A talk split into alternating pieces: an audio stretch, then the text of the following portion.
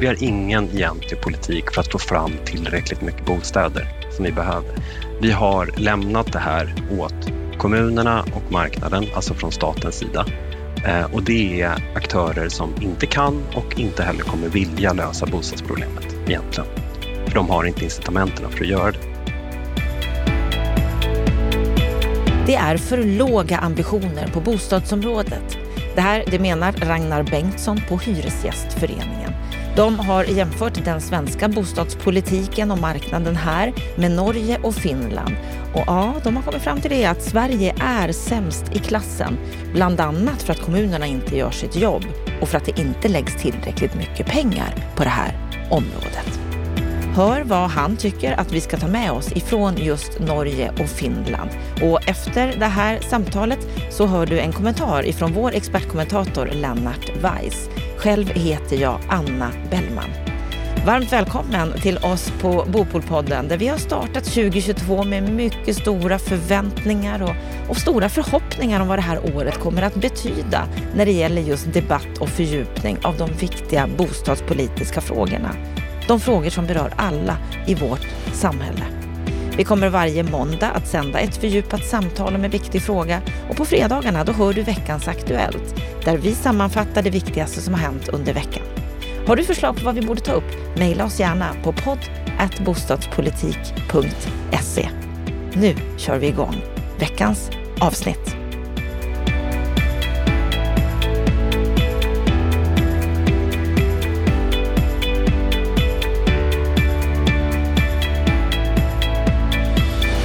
Sverige är långt ifrån ensamt om att dras med problem på bostadsmarknaden. Det finns mycket att lära av hur andra länder löser eller inte löser sina problem. Och därför har Hyresgästföreningen påbörjat ett arbete med att kartlägga jämförbara länders bostadspolitik. Först ut är 2 rapporter om Finland och Norge. Och de här rapporterna visar att Sverige är klart sämst i klassen på bostadspolitik av de 3 länderna. Om det ska vi prata nu. Varmt välkommen till Bopolpodden, Hyresgästföreningens bostadsmarknadsanalytiker Ragnar Bengtsson. Tack så mycket. Vad är din sinnesstämning idag? Just idag? Det har varit väldigt roligt att komma tillbaka. Det här är andra dagen på jobbet efter ledigheten. Det känns roligt att ta tag i de här frågorna. Det är roligt att det är valår. Det kommer bli mycket snack om saker och vi har mycket roliga rapporter som ska ut. Mm. Det blir väldigt roligt också att liksom få se hur det tas emot, till exempel. Ja, det är ett spännande år vi har framför oss som vi nu precis har inlett. Ja. Du Ragnar, du har ju skrivit de här 2 rapporterna Vad kan svensk bostadspolitik lära av Finland och Norge tillsammans med din kollega Stefan Runfeldt. Varför har ni skrivit de här rapporterna och påbörjat det här analysarbetet?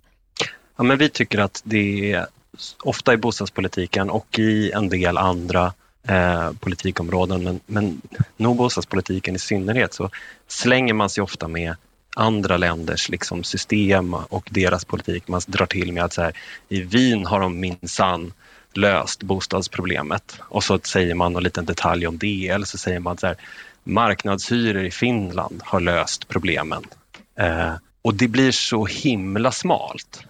Och vi känner så här, är det någonting som vi från Hyresgästföreningens sida verkligen vill, så är det, så är det att få en bättre fungerande bostadsmarknad i Sverige på det stora hela.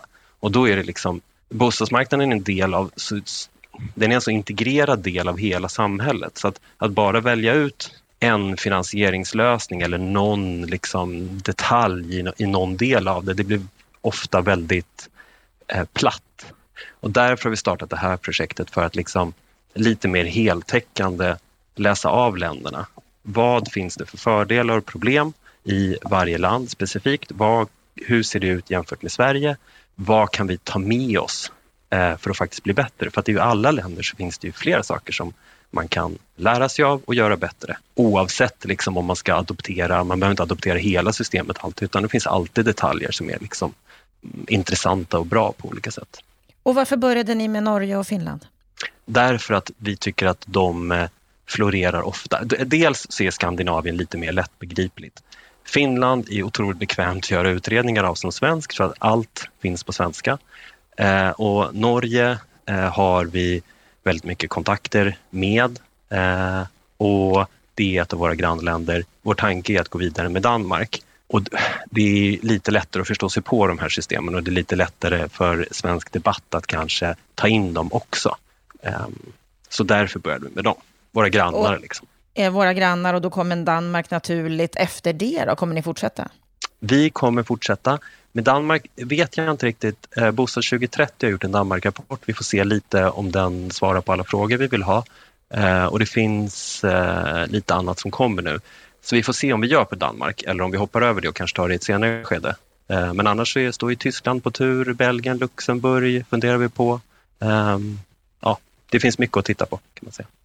När man läser om era rapporter här nu då, Finland och Norge, så skriver ni att båda länderna har högre ambitionsnivå för sin bostadspolitik än Sverige. I båda länderna så finns det en politisk kraft för att nå sina bostadspolitiska mål, en vilja att betala vad det kostar att ha en hög ambition med politiken. Menar ni att Sverige har en för låg politisk ambition? Ja, Sverige bryr sig inte särskilt mycket om sin bostadspolitik. På vilket sätt? Berätta. Vi har ingen egentlig politik för att få fram tillräckligt mycket bostäder som vi behöver. Vi har lämnat det här åt kommunerna och marknaden, alltså från statens sida. Och det är aktörer som inte kan och inte heller kommer vilja lösa bostadsproblemet egentligen. För de har inte incitamenten för att göra det. Det behövs kraft i det här. Och det är för att bostäder är inte så mycket marknad som helst. Man kan inte producera liksom hur stora kvantiteter som helst. Det är inte som leksaker och ost. Där man bara kan liksom öppna en ny fabrik och producera 1 miljon. Om man nu vill det. Utan här är det hinder överallt. Och ska det då bli tillräckligt mycket bostäder. Då behövs det en aktiv politik från statens sida. Och det är som du säger, vi vilar ju mycket på att kommunerna har sitt bostadspolitiska ansvar och ska verkligen försörja marknaden med de bostäder som behövs. Men du menar att de inte vill ta det ansvaret? Alltså de vill inom citationstecken. Kommunerna upplever sig som finansiellt pressade. De måste få ut så mycket pengar de överhuvudtaget bara kan av den marken de ska sälja. Och det gör att varje prisstegring som sker på bostadsmarknaden kommer kommunerna försöka ta in i ökade markpriser. Men det är också så att kommunerna har ganska låga incitament för att producera väldigt mycket bostäder, för att de lokala invånarna kommer på marginalen aldrig egentligen tycka att det är en särskilt bra idé. Det kommer alltid betyda att det offentliga rummet förändras. Det kommer alltid betyda att lite grönområden försvinner. Och det upplevs väldigt ofta som negativa förändringar av de som redan bor i kommunen. Därför liksom uppfattar kommunpolitikerna det som impopulärt att verkligen engagera sig för att det ska byggas mycket nya bostäder. De allra flesta kommuninvånarna har ju en bra bostad som det är. Och därför ser inte de det som det största politiska problemet, att det inte finns tillräckligt mycket bostäder. Så systemet vi har i Sverige fungerar inte? Nej, och det är inte ett svenskt problem. Alltså det här är ju ett problem som går igen i hela västvärlden. Hela västvärlden lider av för låg bostadsproduktion och det är samma problem egentligen överallt. Man värnar det som finns så pass mycket att det blir brist på bostäder. Är det samma problem i Finland och Norge? Ja, det är samma problem i Norge, för där använder man egentligen inte sin bostadspolitik, för att man har alla verktyg egentligen i Norge för att faktiskt få till bostäder, men man använder dem inte riktigt. I Finland däremot så använder man dem verkligen. I Finland så gör man som en nationell översiktsplan från statlig sida. Och i den så ingår till exempel kommunala byggmål. Och det ingår också liksom avtal på lokal och regional nivå för att få till infrastruktur så att man faktiskt kan bygga de här bostäderna. I Norge har man liknande system, men du har inte samma fokus på att det faktiskt ska byggas bostäder sen också. Och därför blir det inte riktigt av i Norge, fast egentligen så har de någon slags politisk infrastruktur för att göra det. När jag läser det ni skriver här om de här två olika länderna så får jag ju känslan av att ni hyllar Finlands modell betydligt högre. Vad är det de gör rätt? Ja, Finland har liksom tagit sig an bostadspolitiken rationellt. Alltså på ett sätt där de har förstått att marknader fungerar som de gör. De lokala politiska strukturerna fungerar som de gör och därför måste staten agera för att liksom få till ett bostadsbyggande. Och det är ganska få länder som verkar göra det. Sen kan man liksom prata om just... Alltså vi tycker att Finland har liksom gjort sin hemläxa i att de ställer upp med finansiering, väldigt stark finansiering för bostadsbyggande, just för att få upp utbudet. Sen har de ju det här systemet med marknadshyror som de också har kompenserat med väldigt generösa bostadsbidrag som kostar precis lika mycket som deras byggstöd. 22 miljarder varje år. Och de här sakerna gör att, alltså sammantaget, det finns en fastighetsskatt som är väldigt hög för obebyggda tomter så att man faktiskt ska få igång bostadsproduktionen. Man har byggstöden och man ser till att upprätthålla efterfrågan på bostäder. Och det gör att marknaden tillsammans med kommunerna kan producera det här varje år. Och så de här nationella planerna som ställer krav på kommunerna att faktiskt planera för tillräckligt mycket byggande. I Norge så har man ju då inte riktigt det här kravet på kommunerna. Däremot så är man ju villig att betala väldigt mycket pengar. Och det gör man ju framförallt i form av ränteavdrag i Norge. Så på det sättet så är man liksom, lite paradoxalt nog, så är man villig att betala. Men man använder inte pengarna för att faktiskt få upp utbudet. Utan man använder det för att subventionera köpet av bostäderna som redan finns. Mm. Man har ju en sånt sätt i Norge att verkligen gynna det ägda boendet. Vi ska återkomma till det, men först skulle jag vilja hänvisa till en debattartikel i Alltinget som du tillsammans med ett par av dina kollegor har skrivit, som heter just det du är inne på nu när det gäller Finlands modell, att bra bostadspolitik måste få kosta. Och precis som du refererade till så skriver ni ju där att det kostade finska staten över 44 miljarder kronor om vi överförde till svensk befolkningsstorlek, medan Sverige betalade ut 15,7 miljarder i bostadsbidrag och bostadstillägg om vi tittar på den biten. Ja. Bra bostadspolitik måste få kosta, menar ni. Hur mycket ska bostadspolitiken kosta i Sverige? Ja. Och få kosta? När vi räknade på det här förra året var liksom ett investeringsstöd skulle behöva kosta ungefär varje år, så landade vi på att med 33 miljarder varje år så skulle man i lån kunna stödja upp produktionen så att vi faktiskt kunde bygga så pass mycket som vi behöver. Och då räknar vi på hyresrätter i det här fallet för att kompensera för det som inte byggs i form av bostadsrätter och villor och radhus och så.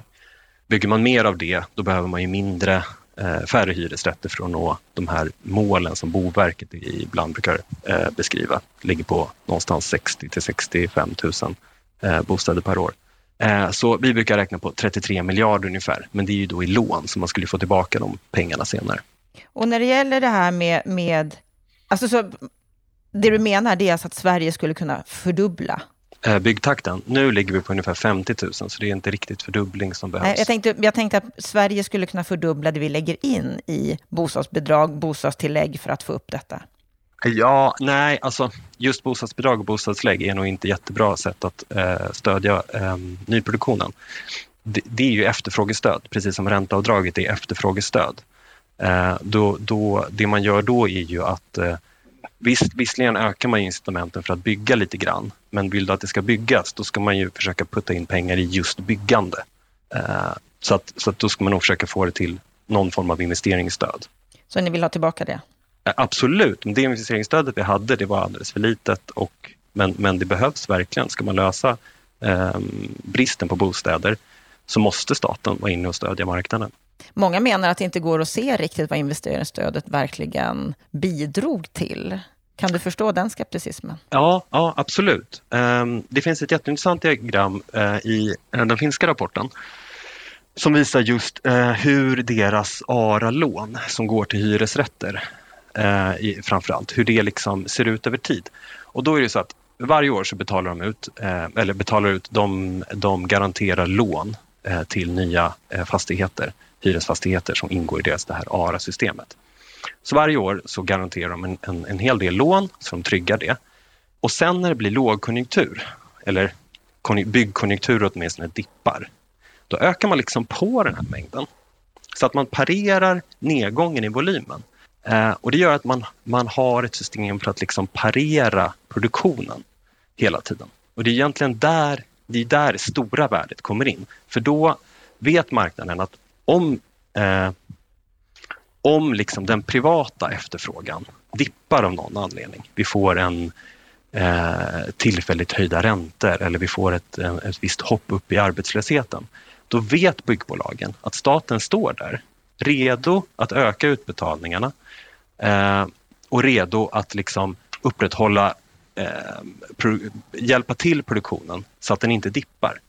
Det här kommer inte riktigt synas, för att det som kommer hända är att byggbolagen får lite lägre risk. De kan öka sin produktionsvolym och pumpa ut fler bostäder varje år, vilket sänker priserna lite grann. Men det kommer inte riktigt synas, så det kommer vara svårt att göra en, vad ska man säga, en utvärdering, för du kommer inte ha något kontrafaktiskt scenario att jämföra med. Och det är väl egentligen det vi ser här. Dels vårt investeringsvärde var för litet, men det är klart att det finns marknader där det verkligen går att använda och där du får ner hyrorna och alltså minska risken i att bygga själva huset. Så det är klart att det spelar roll. Och då kommer vi in på det här med hyrt versus ägt boende. Vad är att föredra? Alltså privatekonomiskt så är det ägda boendet att föredra. Men det är lite som att fråga så här, vill du hellre vara rik eller inte rik? Det är ju aldrig en ekonomisk vinst att hyra någonting. Nästan aldrig i alla fall. Men det är egentligen ganska ointressant. Vi har massor av människor som behöver hyra sin bostad och som vill hyra sin bostad av olika anledningar. Även i Norge, där man har ganska kraftiga lagstiftning och regler för att folk inte ska bo i hyresrätt. Även där bor 20% av befolkningen i hyresrätt. Men de bor under ganska dåliga förhållanden. I Sverige så bor strax under 30% av befolkningen i hyresrätt. Så trots att man lägger en stor del av BNP på att subventionera det ägda boendet i Norge, och trots att man har det man närmast kan kalla en strafflagstiftning för hyresrätter, så bor ändå en jättestor del av befolkningen i hyrt boende. Och du menar att det finns en skevhet här? Att den norska modellen går in och stöttar ägt boende? För det gör de ju väldigt tydligt med startlån, boligtillskud, bostadsbidrag. Ja. Så att även de som har lägre löner kan köpa sig en bostad på ett helt annat sätt än i Sverige. Ja, absolut. Alltså så här, om du stöder ägt boende så kommer ju några att hamna i ägt boende som inte skulle ha gjort det annars. Men i Sverige så bor 70% av befolkningen i ägt boende. Av alla 10-åringar som lever i Sverige idag så kommer 70% av dem äga sin bostad om 40 år. Oavsett om vi förändrar systemet eller inte. I Norge så är det 80%. Men skulle vi lägga lika mycket som Norge på att subventionera boende, då skulle vi lägga 100 miljarder svenska kronor på att kanalisera medel in i det ägda boendet. Och vad skulle vi få ut av det? Jo, vi skulle få ut att, om vi nu ska jämföra med Norge och liksom tänka att vi skulle hamna i samma sits, då skulle vi få ut att 10% av befolkningen flyttas från hyrd till ägt boende. Och det ska kosta 100 miljarder varje år. Är det rimligt? Om det är så att många människor får en bättre ekonomi, har möjlighet att bo, kan det finnas ett värde att öka på subventionerna för ägt boende? Alltså, möjlighet att bo, det regleras av hur mycket bostäder vi har. Bygger vi fler bostäder så har fler möjlighet att bo. Bygger vi fler villor så kommer fler bo i villa. Det är utbudet som är problemet här. Så att om vi kanaliserar in mer pengar i efterfrågan så går det till ökade priser, och det går till människor som i väldigt stor utsträckning hade ägt ett boende i vilket fall som helst. Vilka skulle du säga är de grupper som sitter trångt på vår bostadsmarknad idag? Ja, det är unga, framförallt unga. Men sen så är det folk som har förändrade livssituationer. Som måste flytta, byta ort och folk som skiljer sig. Där har vi de stora problem. Och så låginkomsttagare då, såklart. De som verkligen inte har möjlighet att skaffa sig varken ett hyrt eller ägt boende, har vi också, ja. De riktigt svaga grupperna. Är det för dyrt att bo idag? Alltså som ekonom så är det ju bara, så det enda svaret på det är ju så här, det kostar vad det kostar. För folk som har pengar är det ju väldigt, väldigt billigt att bo i Sverige.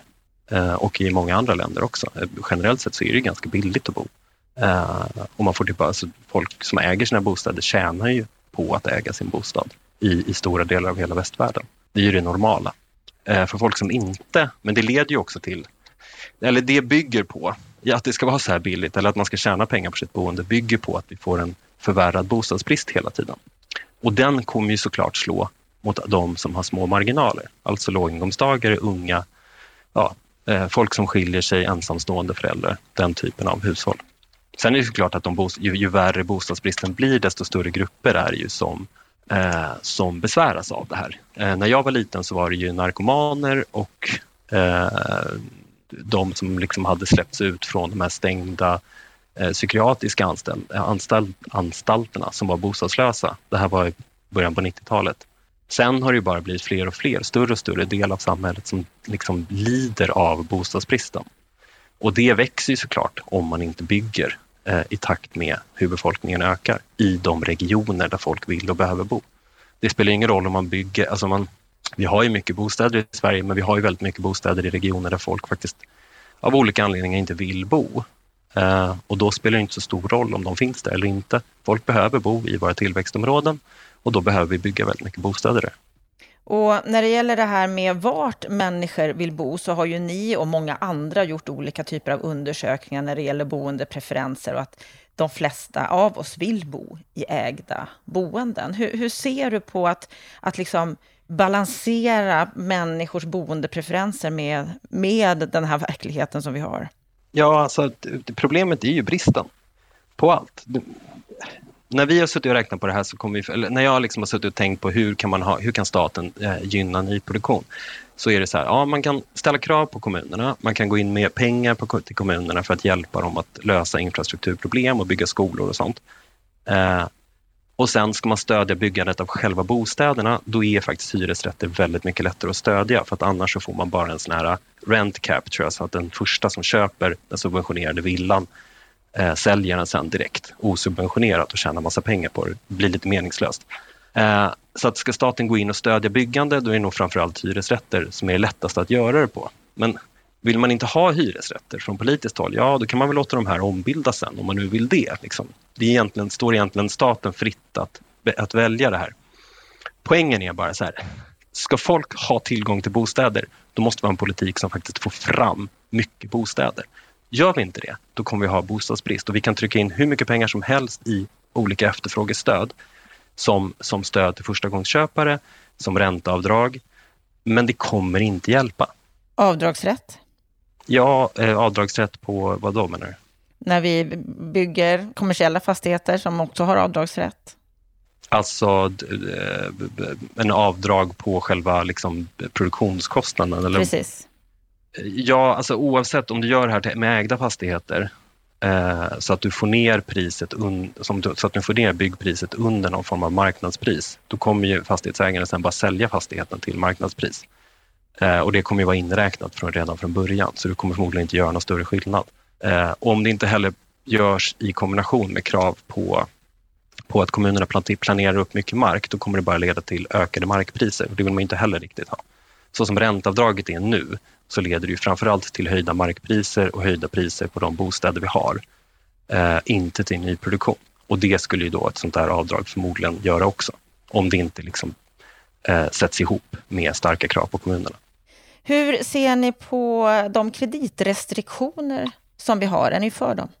Vi har ju inte, alltså Hyresgästföreningen har ju inte så mycket åsikter kring vad staten gör på den ägda sidan. Det är liksom, det ligger lite utanför våra ramar. Vi tycker jättemycket om hyresrätter och vi tycker att det är jättebra. Och vi vill gärna ha fler hyresrätter, för det vore bra för samhället och det vore bra för våra medlemmar också. Kreditrestriktionerna, de är ju såklart besvärliga för vissa grupper som har svårt att få stora lån. Det är ju helt självklart, det begränsar hur mycket man kan låna. På det långa loppet så borde det inte spela någon jättestor roll egentligen. För att utbudet av bostäder är vad det är ändå. Sen är det klart, man kan ju hålla på och laborera med olika sätt att stödja olika grupper. Det är ju tråkigt om man alltid straffar liksom en viss grupp och gör så att de alltid har svårt att köpa bostäder till exempel. Men bostäderna finns ju kvar ändå. Någon gång kommer de ju hamna i den här villan, om de nu vill bo i en villa. Trots att vi försöker hindra det, så kommer det ändå att ske, menar du? Alltså trots att vi försöker hindra det, villorna finns ju kvar och de kommer ju befolkas av någon.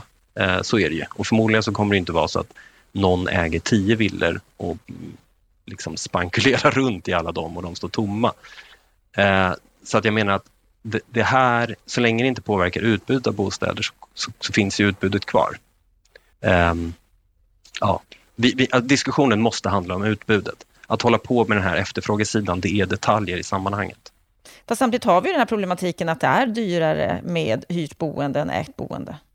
Ja, absolut. Men vi har också en stor del av befolkningen som behöver hyresbostad. Men som kanske skulle kunna komma in i det ägda om vi subventionerar det mer och hjälper dem. Ja, absolut. Men det är dyrt. Det är jättedyrt. Och det blir inte någon större skillnad. Alltså det kostar... Sverige lägger idag ungefär 20 miljarder på ränteavdrag varje år. Och vi lägger ungefär 10 miljarder på rotavdrag. Det blir 30 miljarder som vi lägger på den ägda sidan varje år. Skulle vi adoptera Norges system så skulle vi alltså mer än tredubbla det.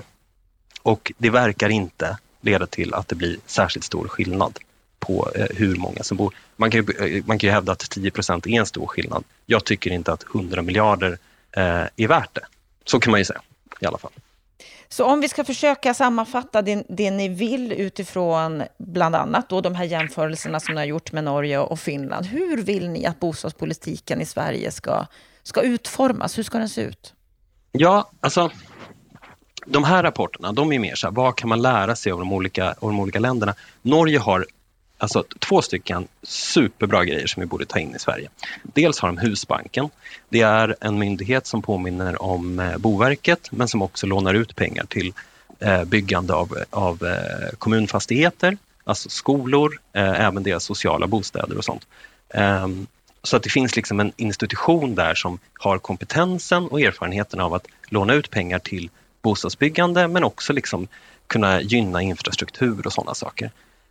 Den motsvaras ganska väl av ARA i Finland. Både Norge och Finland, de har de här nationella översiktsplanerna. De är jättebra. Vi skulle verkligen behöva något sånt i Sverige. Vi har det för liksom järnvägsnätet och vi har det separat för vägnätet. Vi har det inte för industri och bostäder. Det borde verkligen tas in. I Finland så har de ju de här delarna som jag har nämnt. Men ARA gör ju deras motsvarighet till Husbanken, alltså typ Boverket. De lånar ut pengar också till bostäder på olika sätt. Det är också en väldigt bra lösning. Sen exakt hur man ska kanalisera det här, det är ju lite öppet för diskussion. Vi kommer komma med en rapport i vår där vi har ett förslag på liksom hur staten kan ta sig an planeringen så att vi får fram fler bostäder av alla sorter i Sverige också.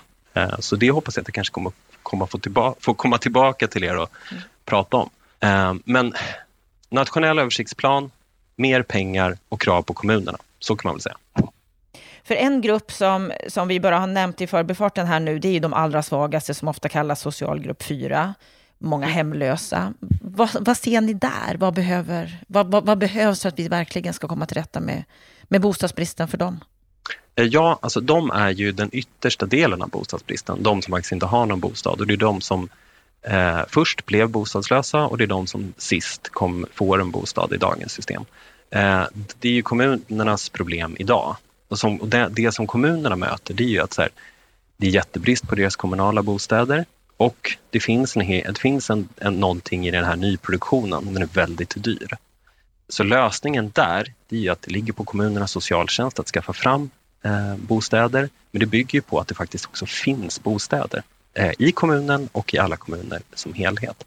Tar man de här liksom villakranskommunerna runt Stockholm så är det ju, det spelar ingen roll om socialtjänsten har lust att fixa lägenhet eller inte. Det skulle kosta väldigt mycket pengar för dem. Och de kanske inte riktigt vill det heller. Och då måste man kunna ställa krav på kommunerna att faktiskt bygga mycket, men att också att socialtjänsten ska liksom fungera där. Svårt problem? Ja, det är svårt. Sätter man upp väldigt mycket hinder för en marknad så måste man liksom också hålla på med morötter och piskor. Och vi vill ha, som samhälle så vill man ha mycket hinder för nyproduktionen eller för bostadsproduktion för att det handlar om vårt offentliga rum. Det ska vara fint och det ska vara trevligt och det ska fungera om 50 och 100 år också. Och då måste man bara ta sig an det här på ett realistiskt sätt. Ta sig an det på ett realistiskt sätt, vara beredd att betala mer för det. Ja, det är det. Och hur mycket mer tror du att vi skulle kunna se in i bostadspolitiken?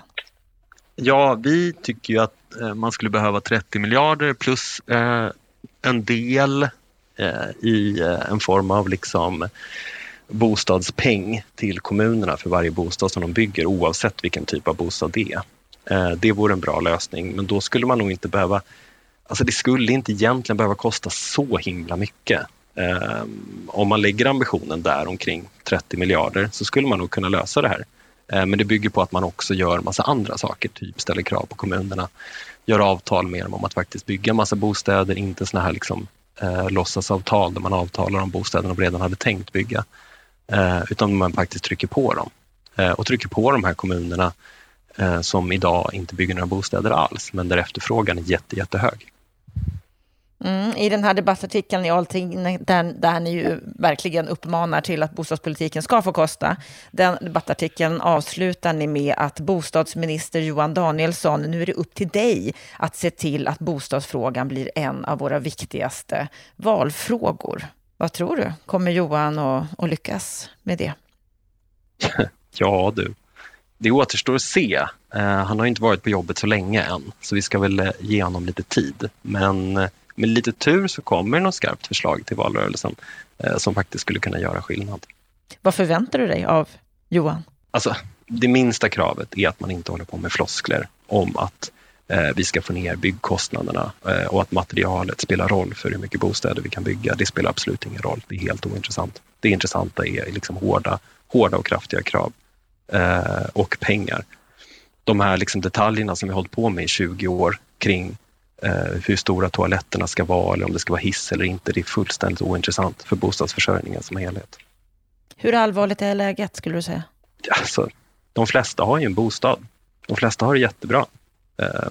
Bor stort och rymligt och har inga större problem alls. Det är ju det här med 2/3 samhället. Liksom. Ska vi stå ut med att en 1/3 behöver pendla en timme till jobbet eller bor otroligt litet? Jag tycker inte att det är någon särskilt bra idé. Det är ett allvarligt problem. Gruppen som utsätts däremot, de är inte särskilt röststarka. Det är ju unga som bor väldigt trångt. Det är ensamstående föräldrar som inte orkar organisera sig. Så att om man jämför till exempel nu med den här elkrisen som vi har haft och de priserna som har kommit. Den gruppen är ju väldigt mycket bättre på att göra sin röst hörd. Och det är ju lite tråkigt vid att det liksom demokratier fungerar så, men det är väl lite på det sättet. Vi ser inte riktigt de problemen som drabbar de fattiga eller de som har liksom, som jobbar för mycket för att orka organisera sig. Men det här är ett stort problem. Det är ett stort problem för arbetsgivare också som inte får tag i arbetskraft för de kan inte bo i kommunen. Ett stort problem att inte alla har möjlighet att bo där de ska bo. Vi får se vad vår nya bostadsminister klarar av att göra inför valrörelsen här nu. Och så är vi spända att se på era förslag som kommer senare i vår från Hyresgästföreningen. Stort tack Ragnar Bengtsson för att du var med oss i Bopolpodden. Tack själv, det var jätteroligt.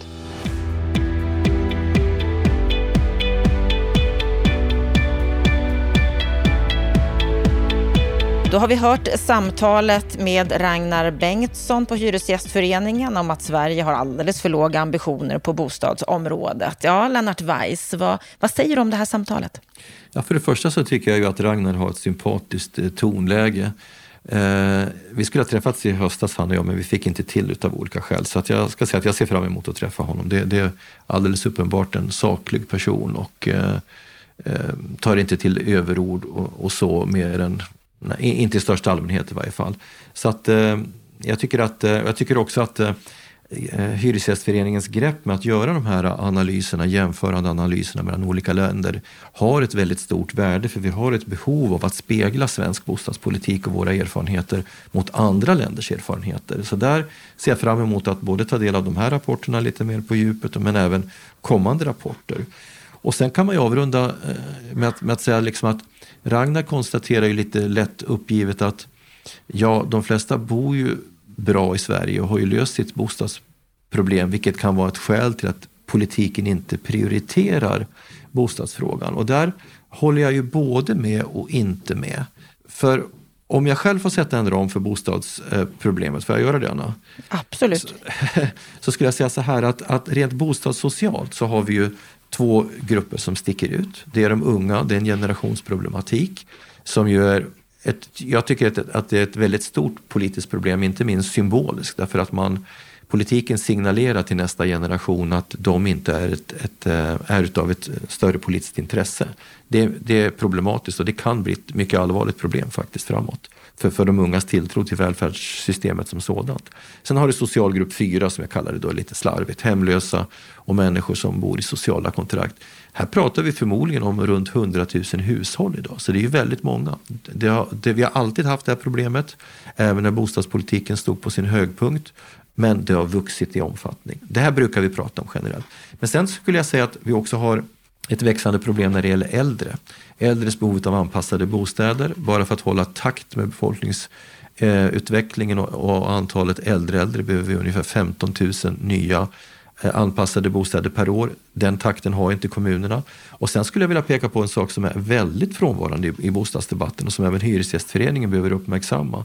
Och det är ju sambandet mellan bostadspolitik och arbetsmarknadspolitik. Det vill säga bostadsmarknaden ska, om den fungerar väl, också säkerställa att människor kan flytta till jobb och studier och på det viset fungera som ett smörjmedel i den samhälleliga infrastrukturen. Om man beskriver det på det här sättet så kan man ställa en kontrollfråga.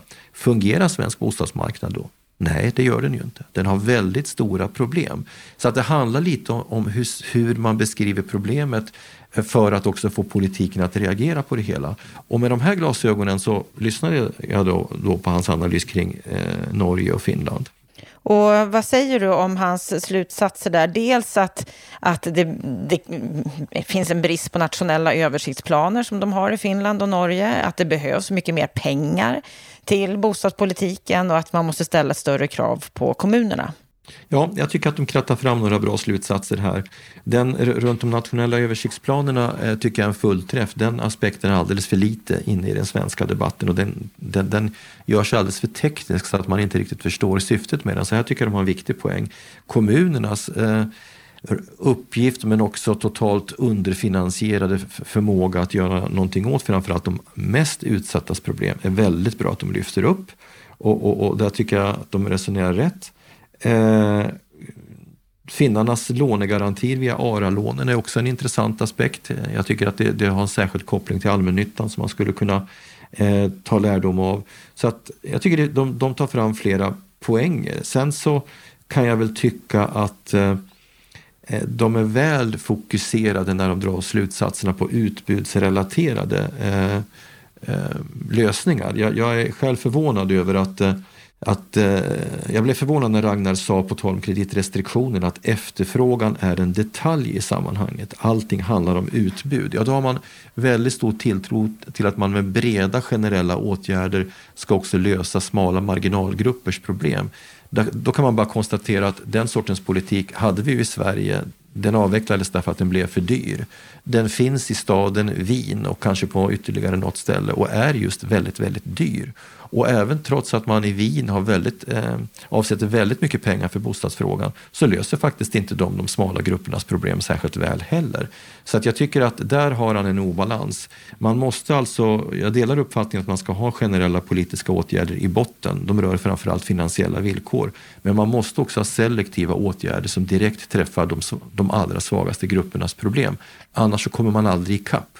Då kommer man aldrig lösa liksom de här gruppernas problem på allvar. Det blir mera advokatyr för att det gynnar liksom branschen och intresseorganisationer och det där tycker jag det haltar. Vad skulle du vilja höra ifrån Hyresgästföreningen?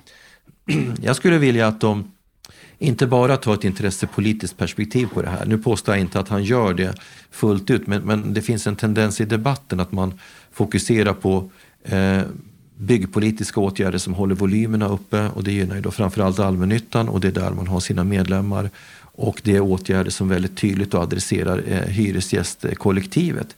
Jag är ju inte helt oense med honom. Jag delar ju hans uppfattning och kritik mot förslag om marknadshyror. Där har vi samma uppfattning och jag tycker också att allmännyttan spelar en väldigt viktig roll i Sverige. Men ska man få en balanserad bostadsmarknad som gör att alla upplåtelseformer fungerar, då måste man skapa en politik som gör att hela bostadsmarknaden är öppen öppen för alla. Och det kräver en annan typ av åtgärder än bara generella åtgärder. Jag menar, om ägarmarknaden ska vara öppen för unga grupper, då måste man ju med dagens inträdeskrav, det vill säga höga krav på egeninsats, kapital respektive höga inkomster för att klara kredit, alltså kraven på återbetalningsförmåga.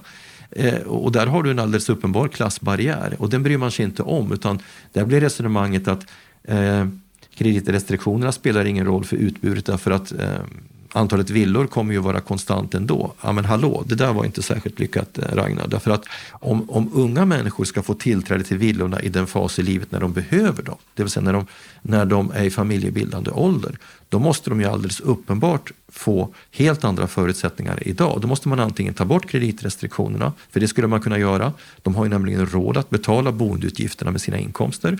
Eller så måste man komplettera kreditrestriktionerna med andra åtgärder, typ startlån och sparstimulanser, så att de kommer över de här trösklarna.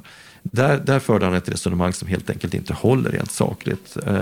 Och jag är också kritisk till hans ekonomiska jämförelser av kostnader för olika insatser. För när han då säger att det skulle kosta 100 miljarder att så att säga få den svenska bostadsmarknaden att få en lika stor andel ägarlägenheter, då bortser han ju från att det finns ju en intäktssida i kapitalbeskattningen också. Man kan ju inte räkna bara statens utgifter för ränteavdrag och ROT. Jag menar, ROT är i princip självfinansierat. Det säger ju Skatteverket själv, att man får in lika mycket skatteintäkter som själva subventionen kostar. Och när det gäller räntebidragen, alltså avdragsrätten för skuldräntor, så är det korrekt att det kostar 20 miljarder per år. Men staten har ju också en inkomst i form av reavinstbeskattning. Så man kan inte bara räkna utgiftssidan, man måste ju räkna båda sidorna utav redovisningsarket. Så att det finns en del inslag av intressepolitik i det här. Men när det gäller helheten så är jag ändå sympatiskt inställd. Jag tycker det är bra att de här analyserna görs. Och sen så får väl jag och Ragnar och en del andra mötas i trevliga och konstruktiva debatter. Jag menar, varför skulle vi köra Bopolpodden, Anna, om vi inte hade lite debatt ibland? Det är ju det som är hela syftet. Det är det som behövs, och förhoppningsvis leder det till att det blir ett större politiskt intresse för de här frågorna. Det vi avslutade det här samtalet med, kommer att hända något inom det här området? Kommer vår nya bostadsminister att kunna lyfta bostadspolitiken ett par snäpp? Vad säger du om hans slutsats där? Vet du, jag har en lite optimistisk syn på det. Ragnar var ganska försiktig där, och det är klart att man ska vara försiktig när man ska uttala sig om den politiska meteorologin, om man säger så. Men både jag och Ragnar har träffat Johan Danielsson, och jag är säker på att Ragnar är lika imponerad som jag över hur påläst bostadsministern var och vilket patos han utstrålade. Han sa ju också att han har ju inte ambitionen att vara bostadsminister till den 4 september eller vad det nu är för datum, jag tror det är det. Utan han har ju 10-årsperspektiv. Bra inställning. Han vill alltså göra avtryck både på kort sikt men också på längre sikt. Så att jag hoppas att han kommer plocka upp startlåneutredningen och snabbt se till att det skrivs en proposition på den. Och jag hoppas att han plockar upp konstruktiva förslag från den kommande bostadssociala utredningen. Nu har ju ingen av oss någon aning om vad de kommer föreslå exakt, men det är 2 viktiga utredningar som förtjänar att plockas upp. Och det är ju faktiskt precis vad bostadsministern har sagt. Och han efterlyser ju också andra, det hörs ju att han också söker efter andra politiska initiativ i den här frågan. Så att låt han bli varm i kläderna. Jag har faktiskt positiva förväntningar på Johan Danielsson. Vi får se vad han lyckas åstadkomma. Vi kommer ju följa detta under året med största intresse. Stort tack för den här veckan, Lennart Weiss. Stort tack till dig som lyssnar på Bopolpodden. Det är vi väldigt tacksamma för. Gå gärna in på bostadspolitik.se om du vill förkovra dig ytterligare. Med detta så önskar vi dig en riktigt trevlig vecka.